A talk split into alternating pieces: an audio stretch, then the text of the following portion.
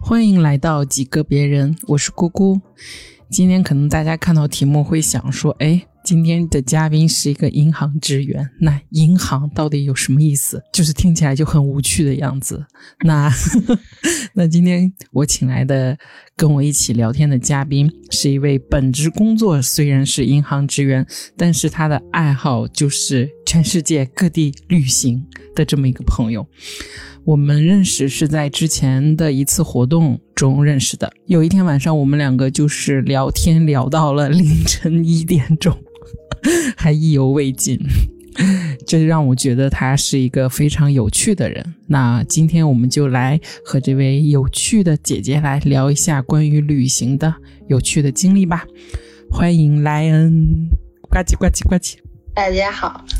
你可以简单的自我介绍一下吗？大家好，我是 Len，银行职员，家在天津。那时候零九年，零九年我大学毕业。嗯你说现在还不像现在那么难找，招毕业生嘛，嗯然后就投简历，就过了。嗯，那你在银行主要负责什么呀？现在干的就是个人业务，存取款啊这种，面对大众的这种最普通的业务。那你这份工作是一直都没有换过是吗？到从对从零九年到现在，对，哇，那真的好久 了，零九年到现在多久了？十三年。你是因为它稳定，对，很稳定，相当稳定。所以所以就觉得 待着不嗯工错作比。较简单吧？嗯对，不需要，就是只要做好本职工作，账评款对，回家吃饭，然后平时也会有一些指标类的业务。嗯，只要完成就可以了。对，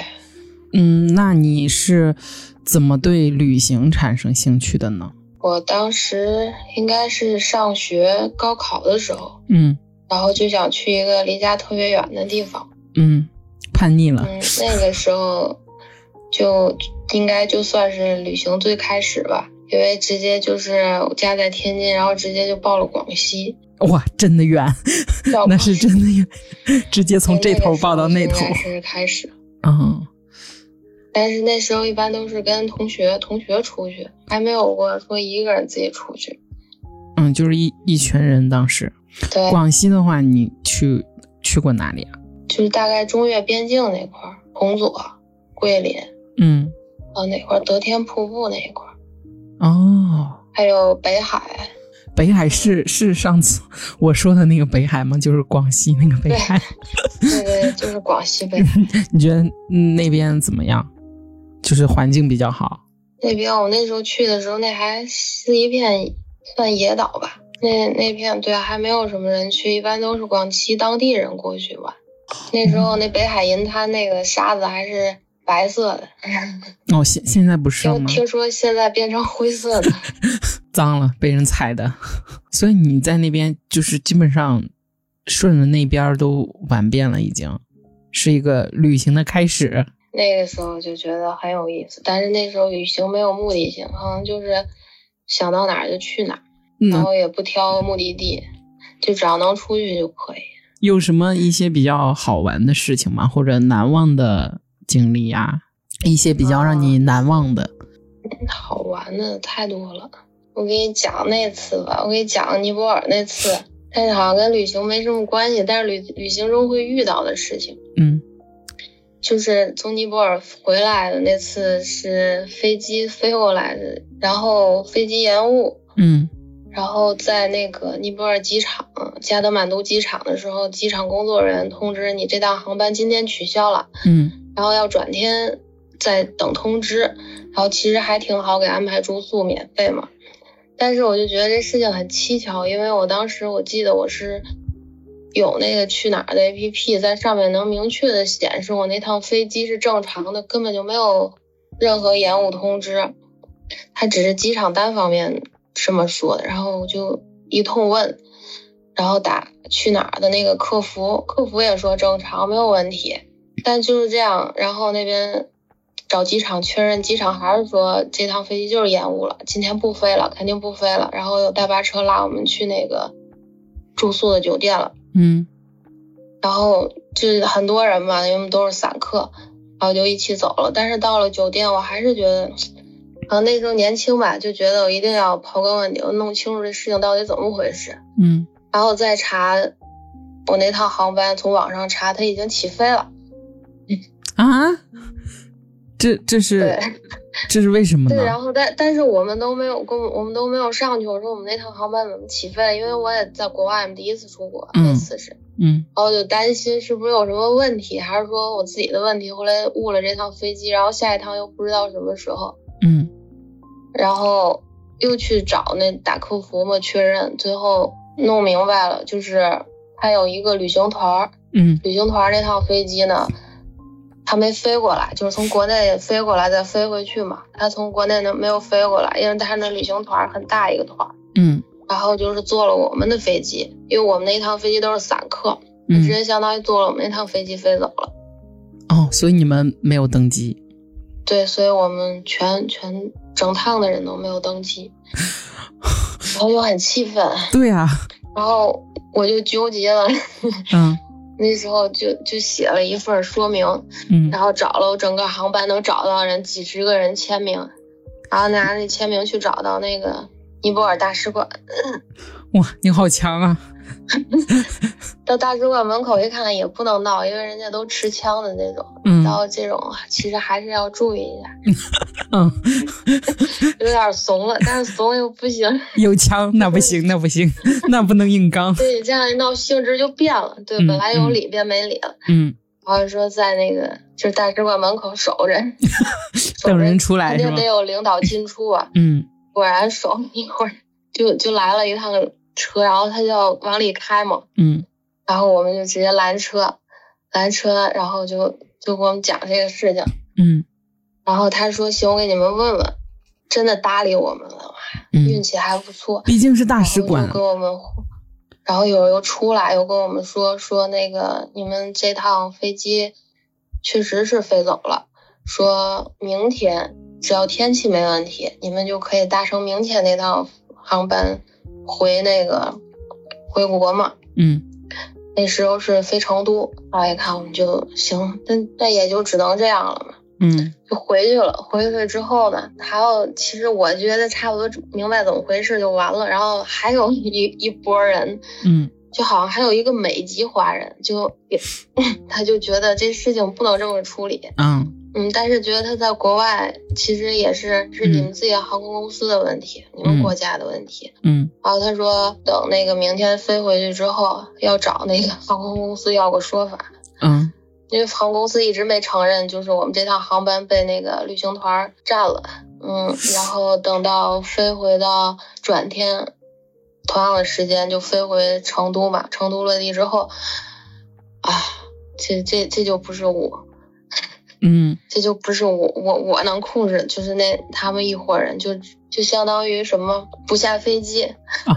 嗯，开开始要讨要说对法对，对，站站着那个飞机，全部人就我们就相当于都不下飞机。嗯，然后给机长又写了一封信，又签了个字。然后呢，他们有给你们什么交代哦最？后人家那个直接就报警嘛，人航航空的那个空是什么空警还是那种，嗯人家那个对，人家就过来了，坐来了，说你们解决问题可以，但是需要下飞机解决。嗯你们这行为属于占用航空器材，嗯，占用公共交通，这这 这种是违法的。嗯然后最后反正就就就下去，再下去之后，在那个在机场又反正又解决半天，赔了几百块钱吧，嗯，是是有补偿你们的，对吧？对，补偿一些，就这样。嗯，对呀、他这个为为什么航空公司他就不能明说呢？就是因为没理啊因为你你说说了，然后你在后续处理，总比你让人就是一直蒙在鼓里好吧？这个其实跟人家尼泊尔方也没什么关系，都是国内的这种航空公司嗯的问题。然后记得那个那趟航班还有几个做生意的，嗯因为我们年轻人嘛，就觉得接受不了，他们可能经常往返尼泊尔国内的，然后他们就说这种情况怎么说很普遍，啊，这这种情况很普遍啊，就是所以这个旅旅游团随便攻占别人的飞机吗？那这个票务，这个是票务的问题啊，我觉得就是这个票务已经出售出去了，为什么其他人还还可以做？他可能是安排的问题吧。然后觉得那个你散客，你跟旅行团不能比，旅行团必须按时间的，人家是安人家有安排的，那种可能就是会会改变这个航班啊什么的，人家可能有这个权利吧。嗯，对，这是我因为我第一次出国，然后因为在尼泊尔一路都很顺利，嗯，然后最后 最后回国这个遇到这个事情，感觉很新鲜，因为也没遇到过。嗯确实很，确实听着挺新鲜的，而且你还是挺胆大的，对啊，因为那时候很怕担心说回不来，就是说我不怕我们那趟航班直接被取消了。我再过两天还要上班啊，我就嗯， 我不能耽误上班被了，扣工资。 很实在的，很实在的问 题。那你有一些就是，嗯，让你产生思考的一些瞬间吗？或者说旅行的经验？然后我给你讲伊朗那次，伊啊朗那次真是就是对我那个三观真是特别大的震撼。嗯伊朗那次是转年转年去的伊朗，然后是啊也是突发奇想，然后就直接去了。嗯然后去的时候刚好赶上是斋月，嗯就是那边是穆斯林嘛，嗯穆斯林过斋月，过斋月他们相当于白天是不吃饭的，不吃东西，只喝水，然后到天黑之后是就是可以吃东西，所以白天的话，他们好多那个像饭店都是不开门的，然后那些景点啊都是关门的，都是不营业的。那那你们吃什么呢？我们就就路上就在路上瞎溜达吧，然后看着人家那个进去问一下，然后会有那些老板，然后就是给你拉到后面小屋子里，然后偷摸跟你说你们想吃什么，我现在给你们做，偷但是摸呢摸给你你们不做，能对你们不能带出去，你们在这个地方就吃吃完那个都吃完再走才能走。嗯就觉得特，然后天黑之后呢，然后就是很热闹。但是之后那边其实家庭观念还挺强的，那边他都是一家庭，然后去那个公园儿，公园儿草地，然后那个露营、野餐，嗯。然后他们那种是带着锅碗瓢盆儿直接在外面做饭。 对，家庭，反正他们做吃吃的东西也简单，嗯就是饼啊，带的咖喱啊呀、煮一煮，啊，水水果啊，对啊，就觉得氛围特别好。他们就坐在草地上，一堆儿一堆儿的。你过去从他身边走吧，他都跟你们，他跟你热情打招呼啊。因为可能那时候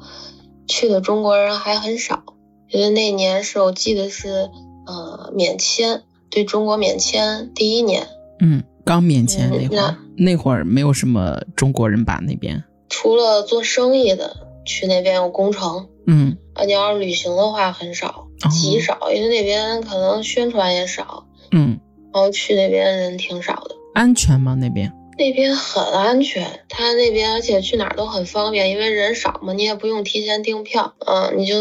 像坐火车现场买都可以，嗯很安全。就可能相对可能经济差一些，嗯挺萧条的。嗯那边最有意思的应该是修道院，我嗯记得路上遇到一个小伙伴儿，他专门去塞尔维亚就是为了刷当地的修道院。他有一个就是他之前查过的哪些个著名的修道院，他就去那里刷修道院。就是进去看一下吗？还是说，就他可能对那些修道院的历史，他都有提前做功课，嗯然后一个一个看，因为那边。嗯，修道院没有历史，然后可以住宿，然后有壁画什么的。修道院一般它都是建在半山腰吧，就是不是不在城市这边，就在那个乡村里面，嗯就是挺偏的地方。然后它那边应该是会有自己的地，应该还有什么养牛羊这些，然后有房产，还挺有意思。然后自己种种菜呀、你有在那边住吗？我有住到一个叫斯图代尼察修道院，它那个就是半山腰上，很漂亮。嗯，然后住宿我记得当时是十欧一晚上。我刚想说是不是免费的后来有一个小屋子还有一个小阳台，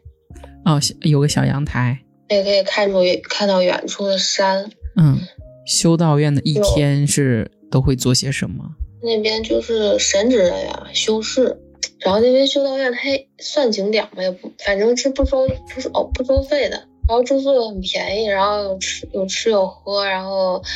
啊后山有很大一片那个山，你就可以去后面爬爬山啊，嗯，溜溜。风景我在很那嗯好边。住了三天，嗯，都不想走，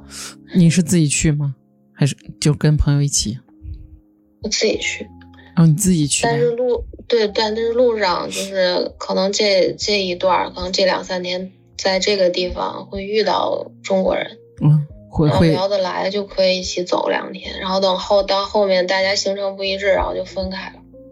哇，但是有可能再会遇到其他人，嗯也就这样。哇，太理想了，就是很自由的感觉。对，就是能玩到一块儿，大家一起走，然后觉得玩不到一块儿就分道分开扬了。镳。嗯，那有遇到那种文化差异，文化差异比较大的地方，怎么说？这能播吗？就是比如说印 度，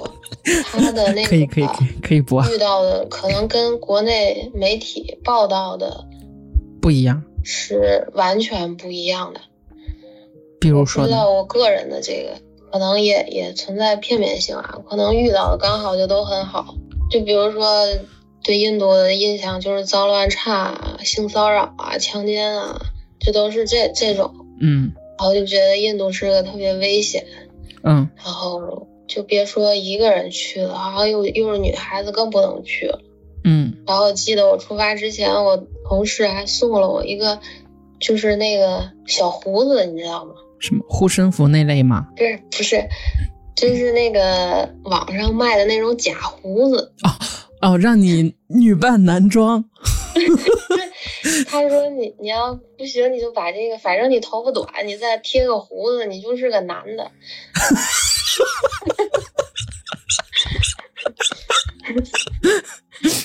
就是他送我那胡子就特别逼真，嗯，哇，他嗯他好聪明。他说这好贵的，他说在淘宝花重金买的，然后你就带着去了，有用然到后吗？我我带着了，带着但是没用上， 嗯，就是其实到那边跟你想象的还是不太一样。对。它真实的是什么样那边其子？实我火车也坐了，然后当地公交车我也坐了。嗯啊，火车其实是有女性车厢的，嗯然后那个公交车也有女性专座，就即使你没有座位，然后你看你上来是是女生，他那边男生会主动起来给女生让座，这个我有点吃惊，就是即使没有座位让了，就是他会给你就是。让你站在那个角落里，他给你就是相当于给你一块空地那种，嗯就是能让你靠着那个靠着那个车站着，嗯，就不会挤在那个中间，然后这个挺让我吃惊的。那它那个车厢有网上那么夸张吗？就是人都是飞出来了，快要就是有那么多人吗？没有，没有那么夸张，不过确实我坐过那一段火车也挺挤的。但是我后来听当地说，说这种就是可以扒火车嘛，嗯其实当地政府是默认的，它相当于是对穷人的福利，就是到站之后火车速度会变慢，嗯，然后逃票当地人就直接就跳上去了。这种 其实就是好都是像默认的，大家都知道。你没有嗯买票，然后也不会检票，哦，就是有钱人会主动的自己买票，没有钱的然后就穷自己人跳。上去，对，穷人就直接跳上火车，就是没觉得这没有什么。嗯， 这挺有意思的，这个挺想体验一把跳上去的感觉。就提到印度那个脏乱差，嗯怎么说呢？可能当地那个基础设施确实很多，那个尤其居住区确实很差，尤其穷人。但是其实他们把自己家里打扫的很干净，那可能他们因为皮肤本身颜色就黑，嗯颜色重嘛，嗯然后会让人显得不干净。其实他们家里都打扫的很干净的，嗯尤其我去那个就是阿姆利泽那个地方一个金庙，嗯它就是相当于那个进庙是要大部分好像寺院都是进庙要脱鞋的，脱鞋光脚。但是我在那个金庙逛了两圈，光脚，嗯脚上都没有土，超级干净。就干净的很夸张。嗯，吃了基因的亏，显脏嘛，其实贼干净。对，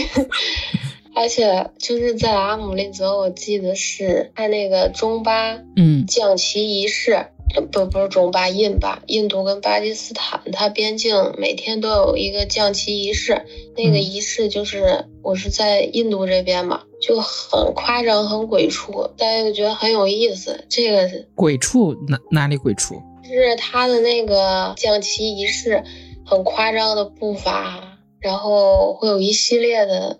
可能是这种肢体语言想表达。这个好像就跟那个巴基斯坦那边就是面对面那种对峙啊，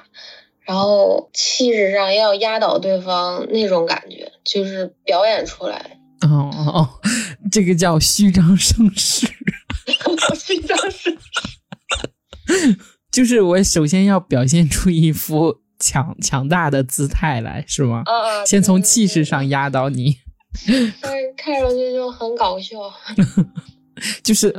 就是有点表演性质的感觉，是吗？其实很友好，但其实很友。然后巴基斯坦那边相对就比较平静，嗯嗯， 就是对比没有对比印，度这边就自己在那里演。可能对人家来说就是很严肃、很正经、很荣誉的一件事。啊，对对对，你可能对这个升升降旗一个固有的印象就是很庄严，嗯然后他那边是利用另一种方式给你展现出来的。那还有最重要一点是，他那个，因为他很多人看嘛，当地人也有去，然后旅行团也有过去，嗯整场降旗仪式结束半个小时之后，大家就是按顺序离开，嗯离开那个降旗的那个地方之后，嗯，它那一片都是很干净的，没有垃圾，你知道吗？哦，就是素质也很高的，其实。对，一片垃圾都没有，因为我注意看了，哦天，这个有点震惊。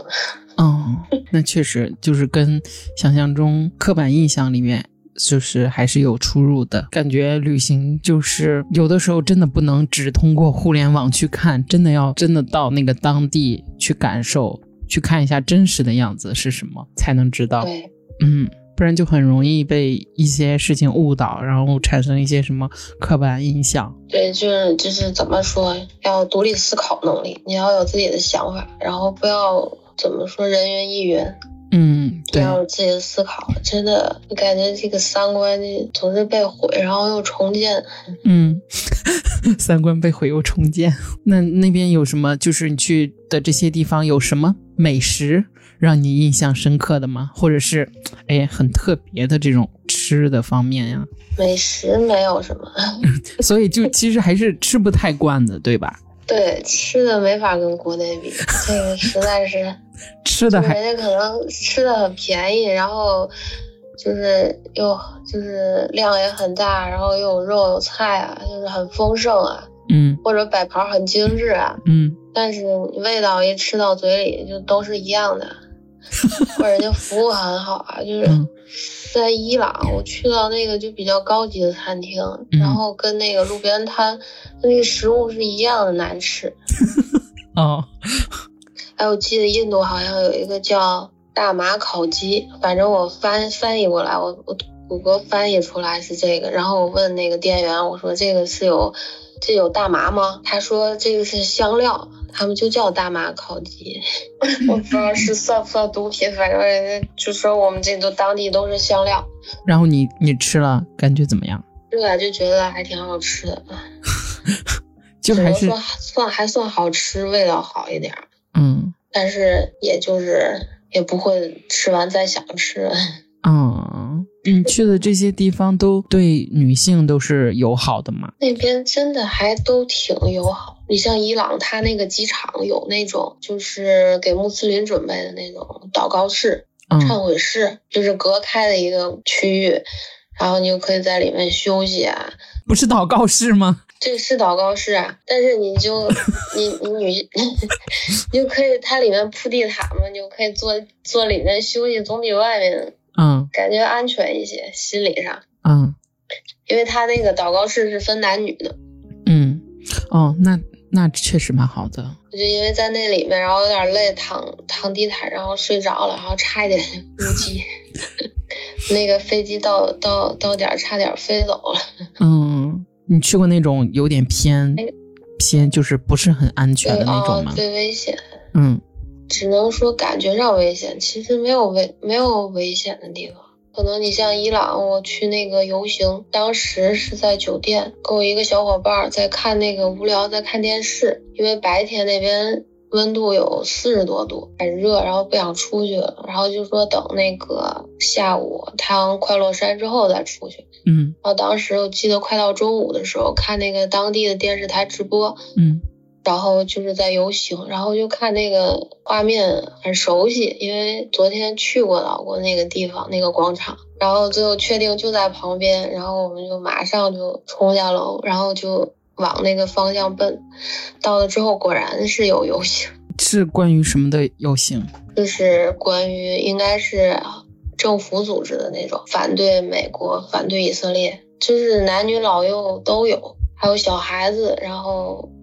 然后当时我们就特别兴奋，因为没有见过，然后真的就跟新闻联播里看到的那个游行那个场面是一样的，特别盛大。然后我们就冲进去之冲冲到里面之后，然后就有那个大叔主动给我们那个牌子让我们举着。你们举了吗？嗯然后我们就，然后其他人当地都是当地人嘛，没有游客，嗯看着我们就就也是跟看那个看动物一样是吧？嗯，也是没有见过。他就是拿一个牌子，然后前面有人带，然后从这头走到那头，嗯到了那个广场，然后会有当地的电视台啊，然后在那种烘托气氛啊，然后在那儿录录像。嗯然后我觉得最有最有意思的是当时特别热，嗯太阳晒得都快晕倒了，然后有那个洒水车停在路边儿，嗯然后就往那个游行队伍中间洒水，就是特别细的那种水雾一样的那种，嗯嗯，我就很凉快。 是雇雇的洒水车吧？我然后大家就很开心啊，然后在那跳舞，就是那游行游行，走着走着突然就变狂欢一样，嗯就好像那个跨年那样，嗯嗯大家都很开心啊。嗯在路上，然后他们就可能就会跳起来，就是游行到最后就不知道自己在做什么。游行到最后就对啊 只是狂欢，一场狂欢。就这游行到最后就狂欢，然后结束，然后就回家吃饭了。 嗯，那边好像后来我听说是三天两头就会游行，而且是政府组织，只要是有安排游行，今天有游行活动，然后就会就就是放假，就直接放假。好爽， 就不用上班啊。严肃活泼，还有讲到那个伊朗的那个性骚扰，嗯这个是真实存在的。尤其像在斋月里，他们是不允许那个性行为的。嗯，因为我们一起路上遇到一个小伙伴，就男生，然后南方人，长得小小瘦瘦的，然后也挺帅的。然后他说，那个打车嗯打车的时候，然后那个司机是个特别胖、特别高的一个男的，嗯，然后就在车上对他动手动脚的， 对，然后要带他回家，吓得他赶紧去吓死了。 男孩在外面也危险。对。那边，嗯，这边确实是真实存在，尤其像那个，呃，去清真寺，然后斋月里，他们到那个，好像是傍晚啊的时候，他们会去清真寺祷告，嗯然后特别多的人，因为你像进去之后，它是分男女的那个祷告是分开的，嗯但是你进清真寺大门的时候是都挤在一起的，嗯那时候是最危险的。那时候碰到一个女生讲，她也是混着那个人群进进的时候，确实是被性骚扰，这根本就不知道是谁在那咸猪手，嗯因为都太挤了那个人。但是他们还有那些黑袍也，也也就是黑袍那种穆斯高级穆斯林，嗯就是女女生嗯，就是从从头蒙到脚，只露一双眼睛的那种，也会被性骚扰。就是完全无法避免。对，看你怎么看吧。就是你要觉得在当地，哎，觉得也挺有意思的。那那这这可不是什么有意思的事。 你有你有遇到过这种的吗？我就是路上，在嗯路上的时候，然后就一个男生，他就就捅我胳膊一下，嗯捅我胳膊，我当时我没注意，我以为是熟人，以嗯为是那个住住那个青旅的那个一起的小伙伴嘛，我在路上遇到，然后扭头的时候嗯才发现，哎，不是，然后他还跟你那儿眨眼睛， ，wink，给你 wink 一下。对对对，我就觉得嗯无很无语、哦。嗯其他没有什么，因为伊朗那边常年被美国制裁，然后当地人就是特别有那种嗯遇到外国人想想跟外国人就是交流沟通的那个欲望特别的强烈。他们那边人英语还都挺好的，因为他那边旅游资源相对也都开发的也不是很好。你像我那时候去的时候，还要每天出门都还是要围头巾的，嗯，就是头发都要挡上。直搂眼睛。反正头发一定要挡住，因为他们认为那个女生的头发是，嗯，是，就是说你把头发露出来，意味着你在勾引男人。好吧，然后有有路的路上的时候，会有那种道德警察，嗯但是骑着摩托特别威风，然后就在车就在路上，他要逮那种，你像当地男生跟女生是不允许在路上拉手的，哦，就别说接接吻了，就拉手都不行。你走在一起都要留留一定距离，嗯而且不能在公共场合唱歌，嗯不能在公共场合跳舞，嗯然后弹吉他这些都不允许。他们一般都是在家里开派对，他们不也是那种政教合一的国家，然后穆斯林，然后不允许饮酒，像像外面商店都是没有卖酒的。但是你要在家里开派对，会有那种私人渠道什么，还是能还还是能弄来酒的。嗯我那时候去的时候，记得，然后就遇到一个，好像是白人，白人在那个草地上弹吉他，然后给一个当地的女生，然后一就当地的穆斯林的一个女生在那，反正就被道德警察抓到了。嗯抓到之后，他对那个白白人没办法，他把那个女生带走了。他他拿那个白人没办法，他把女生带走了。你像我们路上那个，就是头发那个头巾会有的时候就掉下来了，掉下来头发露出来之后，当地人都会提醒你，就好像你嗯就好像没穿衣服一样。人家可能也好心啊，就提醒你那个头巾掉了，然后戴好。嗯然后那种道德警察路上也会就是打压那种当地的，就有的女生确实就是她故意的就把那个头巾，她梳着马尾辫嘛，她就把那个头巾搭在那个马尾上，然后前面头发都露着， 但是她看到那个道德警察过来，她马上她就，她也知道马上就记记记好。嗯， 就是默默的反抗我觉得太有意思了，这一点的是话的，感觉还是其实人类都一样， 就是反抗。我不知道现在什么样，你还想再去一次吗？如果有机还会真的是话，还可以再去一次。嗯，想看看它有什么变化。因为我觉得当地最有意思的就是当地的那种人制文度，啊，人嗯是最有意思。后来去到嗯就是高加索三国，嗯但是可能就没有像伊朗、印度那么有震撼了。高加索三国、阿塞拜疆、格鲁吉亚、亚美尼亚，你知道我呃前一阵子，然后那会儿打算去哈萨克斯坦，然后我就发现了一条，我觉得信息差真的是一个，就是一个，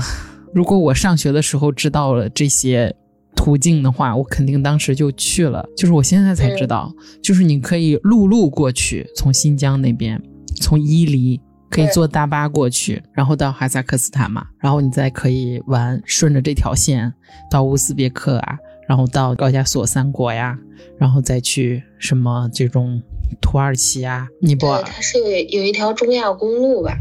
对对对，就可以顺着玩下中来。亚过去。到了这个地方，然后从这个地方买飞去别的地方，比如说飞冰岛啊，飞哪里啊，就是哦的机票非常便宜，就是人民币几十块钱这样。然后这是一条其实是一条穷游路线。就是学生啊这种的，就还在上学，可能放个寒暑假，我出去这么流浪个两个月一两个月的，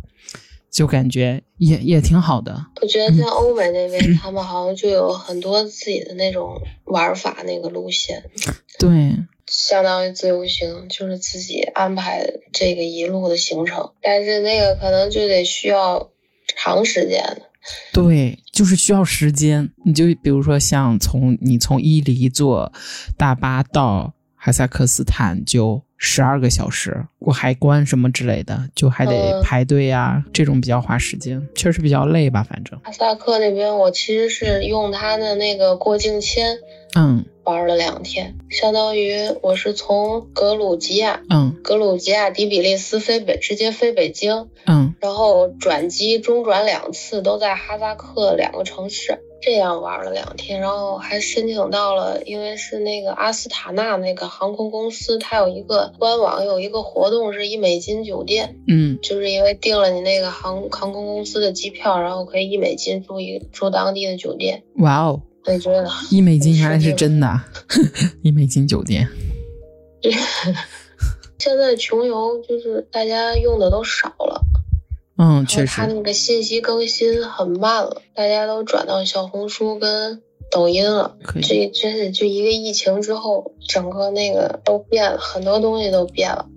对，然后国家不是呃这两年开开放了六个免签国家嘛，就也是为了让国外的人来中国玩嘛。这两年应该之后这两年对应该都会在旅游上面花挺大的这个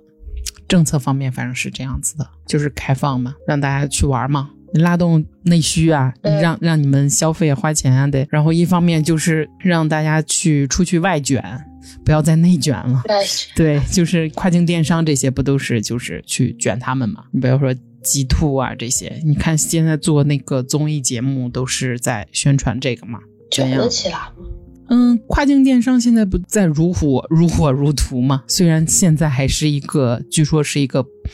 不赚钱的时候，但我觉得就是是一个阶段，任何一个行业都是从嗯不赚钱到到赚钱，然后再到被大家全部发现，然后又削弱利润啊，然后慢慢的又不赚钱，都是这么一个过程。嗯，嗯，哎呀，跑题了，哎呀， 那你在旅行中学到了哪些宝贵的经验和教训呢？比如说，你跟朋友出去会，呃，会吵架吗？会不会情绪不好啊？这个还真没有。天哪，我一我太想跟你出去玩一次了，你感觉就是情绪很稳定的那种。这出来玩嘛，出来玩开心还开心还开心不过来，怎么会生气？啊对呀、我我就后悔那次就没有跟你一起去景德镇，我该多问你一嘴的，我多问你，我要知道你去的话，我就跟你去了，肯定。 出去玩的话，对你的成长有什么影响吗？你像出去之后可能会遇到各种各样的问题状况啊，嗯可能出去的多了，然后就坦然面对了。嗯也像我们之前去那个塞尔维亚，然后路上一个小伙伴儿，就相当于就是他那时候非要他要去泡温泉， 嗯他非要去当地一个泡当地一个地方去泡温泉，嗯然后我们三个人嘛一起，然后我说我不去，我说我们我在外面等你们，你们俩去吧。嗯然后他里面换衣服，然后我就在那个就相当于在那个外面的那池子旁边的，我说我给你拿着包吧，我说你包放里面不安全，然后我拿了其中一个人的包，我说拿另一个人，他就觉得麻烦，不想给我添麻烦嘛，嗯他说没事，我就锁他那更，他就锁他更衣柜里就行了。嗯然后就就感觉感觉第六感吧，我当时就我就说他，反正我说你就我给你看着吧，我说不太安全吧，嗯他觉得就麻烦，因为他那包特别大，那大背包，嗯他就没有没有让我给他看包，然后锁在那更衣柜里。嗯，等到走的时候，果然就被偷了。他那个包里带的现金好像是我记得多少欧元，大概合两万人民币了。我天，真的就，谁偷的？然后报警嘛，报警，然后当地警察肯定是向着当地人，就问那个，就问我，因为我是跟他一起的嘛，嗯说你你你确定你小伙伴儿那个他有没有拿？嗯，然后因为当时我跟他也不是很熟，就路上碰到的一块儿走嘛。其实他也是不确定，然后我说我肯定没有去，我说不可能。我说他那儿有监控，你但是更衣室那一块儿是没有监控的。我说我都没有往那个方向走，那那总能看到我一是，直在什么地方，对对吧？对啊，那总能看到什么人进去过吧？最后可能就不了了之了，就是说相当于我做笔录，嗯，做完笔录之后，人警察就走，让你等消息。然后嗯最呢？后我们后来说，想来想去，最后可能应该就是当地工，就是那个那个温泉的工作人员干的，对就啊自己，人干的，不然的话他那更衣柜怎么打开？对啊，打开又锁上，自己人干的，它是什么锁啊？但是嗯没是办法是国内那种锁吗？没有证据。嗯，是国内那种锁吗？磁的那种？不是，是那种带钥匙的，但是那钥匙那随便什么钥匙，感觉可能都能开。那确实很危 险。对啊，是，那他就是整然后嗯整个包丢了他，就倒，他包什么什么，其他东西都在，就就是那个现金没有了，所以后来导哎没有致他找玩到。完这一个国家，他就没有钱再玩后面国家， 对呀、挺生气的感他觉。本来要去好几个国家的。嗯，所以说，这个就是即使你觉得当地很安全啊，治安很好，然后遇到的人都很很热心啊，或者什么的，但是你这个其实还是要注意这个，嗯，因为你这个不管是这现金啊，还是护照什么的，就是丢了很麻烦。还是拿个手机好啊，手机永远不离身。 手机 手机支付，对，现在中国的小偷不都失业了吗？ 因为什么都偷不了了。伊朗很好玩，嗯，伊朗还有啊很大。就是你可以去的地方很多，然后那边人其实看到的中国人不多，大部分都是日本跟韩国。对，有好多就比对如中说，国人，嗯，嗯，什么土耳中其国人这也种没有啊，什么印象。嗯，对，一般就是土耳其啊这种，不都说是第一个去他们那边玩的是日本人嘛，所以他们那边看对到这种东亚面孔，他们都会问你是不是日本人。对他好像对中国人称呼就问亲，他们认为大概的发音就是亲。亲，看网是对网上有说这种是对是对中国人那种不好的称呼，其实我觉得也不用这么过于的这种要揪这个，因为我你看我们叫韩国人不也叫什么棒子什么之类的吗？ 对，叫日本人不也叫什大概么？这意思吧，反正其实也不至于说非要认为这个就是歧视啊，嗯，就这么流传下来，就这么叫啊，就是这种，就是不要太在意这种，不要跟当地人去起冲突。嗯，那你之后有还有有规划想去哪里吗？因为我看你后面前一阵儿把川西也玩了嘛，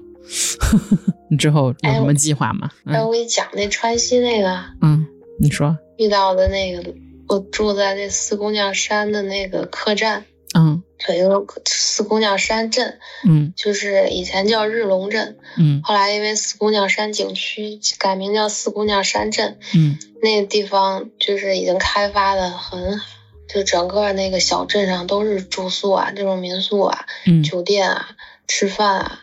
哦，你们是住在还有那个种镇户那儿外的了是那吗个？俱乐部，嗯，那开就已经整个彻底商业化。嗯但是其实它那个街道很干净，而且那些小房子盖的都是当地特色，就是错落有致的。其实感觉还挺好，就开发的挺好。嗯虽然很商业，但是很很很好。然后住的一个当地人的开那个开的客栈，那个老板娘就给我们讲讲了很多有意思的事情。然后其中一个最有意思的，嗯我觉得就是他跟我们说，你跟你们可以去去那个山那边去，有一个日本老爷爷的那个房子，嗯然后就有一块地，然后是围起来的，然嗯后他那个小房子盖的是富士山的样子。哦我们看其实也是就当地的那个藏族的那个房子，嗯但是它好像远处看确实有一点尖尖的一个小顶，就跟山一样。嗯那个日本老爷爷特别传奇，嗯他是好像九几年就来四姑娘山了，嗯然后因为很喜欢这个地方就留下了，嗯就留在这儿了。然后这些年都偶尔回日本，但是基本上都在这边。嗯然后他他是怎么呢？他认识了那个嗯县长的女儿，然后跟县长的女儿结婚了。啊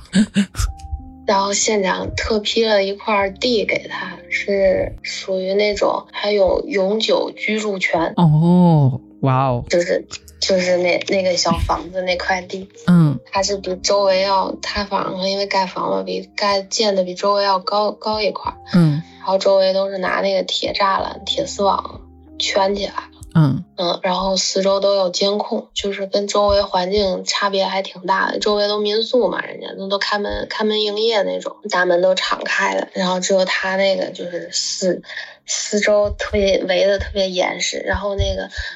那个房顶还插了一根中国国旗。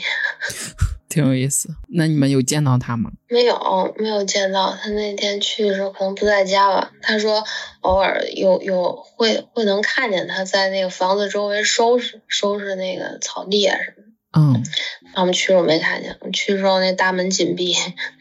那他就是跟跟他媳妇儿住在一起吗？还是自己住在哪里？他现在是自己住在那，说后来离婚了， 离婚了，得到了一个地，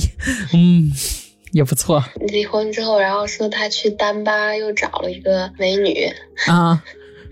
就是在藏区康巴藏区那边嗯叫康巴汉子。丹巴美女，就嗯，是这丹巴的美女很很出名，现在跟人家生活在一起是吗？好像又分开了，好像还有孩子，不知道具体的，也是也是挺潇洒。就觉得特别好玩。嗯因为我们到那边去看，去想看那个小他那个小房子嘛，嗯然后找不到，然后就问那个当地的那个，一看有保洁，嗯啊，都知道。我问他那个有一个日本老爷爷的房子在哪，然后他就往给我指那个方向。嗯，这种就挺好的，能跟当地人聊聊天这种的。就刚才你没有回答吗？你之后还想去哪里？最想去的之地方？后嗯，我没有去过南美，南美。我想去南美找一个国家去看一下， 然后就是还有中东、嗯，叙利亚。 我觉得你你选这些国家就是都挺有意思的。嗯挺有意思，对，因为我就没有人去，老破小。没有我就我挺喜欢这种的呢，就是只要我就觉得它相对比较安全，我我就还蛮想去的。其实我不太喜欢去那种大城市，大城市不都长一样吗？不管是哪里的对大城市，不都长一样吗？对，你，你对你像欧欧美那边，就是他们高度发达，嗯他们那个城市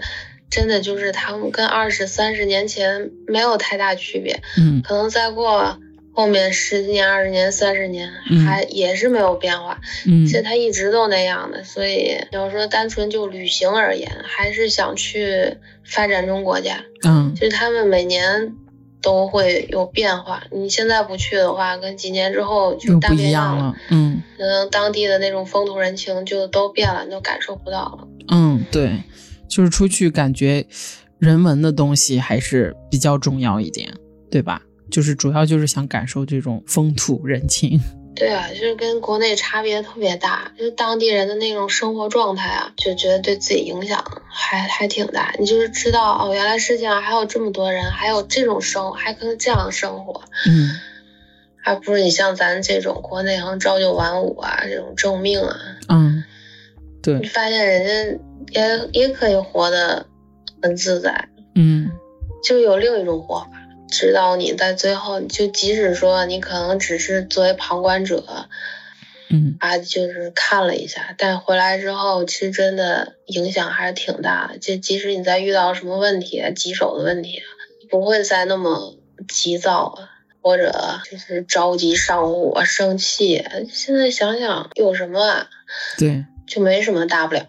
对，就是我们就本身就很渺小。对，嗯，就是很渺小，就是那些烦恼啊，真是不值得一提。 哎呀妈，升华了，给我给我这期节目升华了 啊！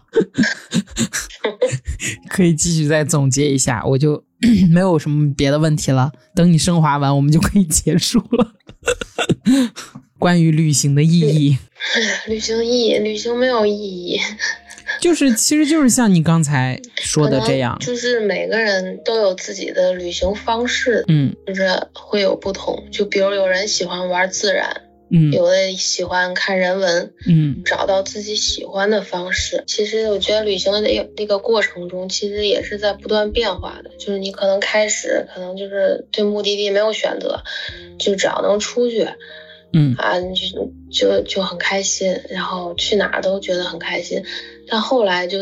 就是觉得，哎，我这个地方这地方不去，这个地方就很多地方就瞧不上了。嗯就比如说那种常规的景点儿，就会想去那些深山老林啊，或者偏远的地方啊。然后再后来呢，就觉得哎，这些爬山也没有意思了。嗯，然后又会对当地的那种人文的东西感兴趣，就是尤其你像国内就藏区，藏区就跟内陆城市的那个差别特别大，然后就想去感受一下。然后在出国之后呢，可能差别就更大。嗯反正虽然说就是世界那么大吧，但是你可能去出去的次数多了，你就会有选择，就不会说我要把全世界都玩遍。这种嗯其实还是挺盲目的，嗯，你会有自己说觉得，哎，我我有兴我兴趣点是在哪里，我就朝着那个就只只去自己的兴趣点。对，你看我现在好像就是你像那个现在欧美国家就完全没有兴趣，嗯反正目前来说就不是很想去，然后就想去那个那些比较有特点，比如古巴啊、嗯南美那些国家，嗯就想去看一眼。就是越玩越挑剔了， 嗯嗯嗯，知道自己想要玩什么样子的了，就可以筛选掉一些了。对对对，嗯我觉得这个还挺有意思的。嗯，哎，我也挺想去冰岛的黑沙滩是哪个地方？啊、对，有黑沙滩，还想去那个世界尽头。 那个灯塔吗？对对对对对对对对对，乌斯怀亚。啊，乌苏怀亚对，啊，那个地方就就是这种有有就是一个怎么说？嗯，就比如说赤道，然后告诉你啊，这是赤道的那个赤道线上，然后告诉你啊，这个是那个这是世界尽头。 印度这这这这种这种边境边界点，就是特别感兴趣。嗯我也是，我之前去新疆，嗯北疆看风景，南疆看人文嘛。嗯但是我最有兴趣的点是那个西极，嗯就是新疆的最西边，嗯那个点，那个嗯点位、就要去那个点位，它也是全国中国的最西、 啊最西边、哇，那这个点位，这个我也有听过。 就要对对看那个最西边的那个日落，因为它日落是最晚的，然后嗯十点多。就其实你说它真的那个点，就是人为设定的一个点，有一个纪念碑，但是你就觉得去到那儿意义就不一样了。是的，是的，就是，就是感觉啊、就痴迷于这个点位，对对。但你说乌斯怀亚那个地方，好像也就是因为它世界尽头的这个标签，然后就对有对也对有也有很多就是商业化起来的东西，所以就是早点去， 不要让它变太多。嗯，那我们这期节目聊到这里差不多了，录音设备也快没电了，正好，那我们就结束这一期的 talk 吧。希望我接下来有机会跟你一起出去旅行。好呀，好呀，好呀，又找了个小伙伴。是呢，感觉你你看就很有意思，你旅行的地方我也都很感兴趣。那我太们好，嗯，那我们就结束这期的视频吧。你跟我一起说，感谢收听及个别人，好吗？好，一二三，感感谢收收听及及个个别别人，我们下期再见，拜拜拜拜。 Pero cada vez que estoy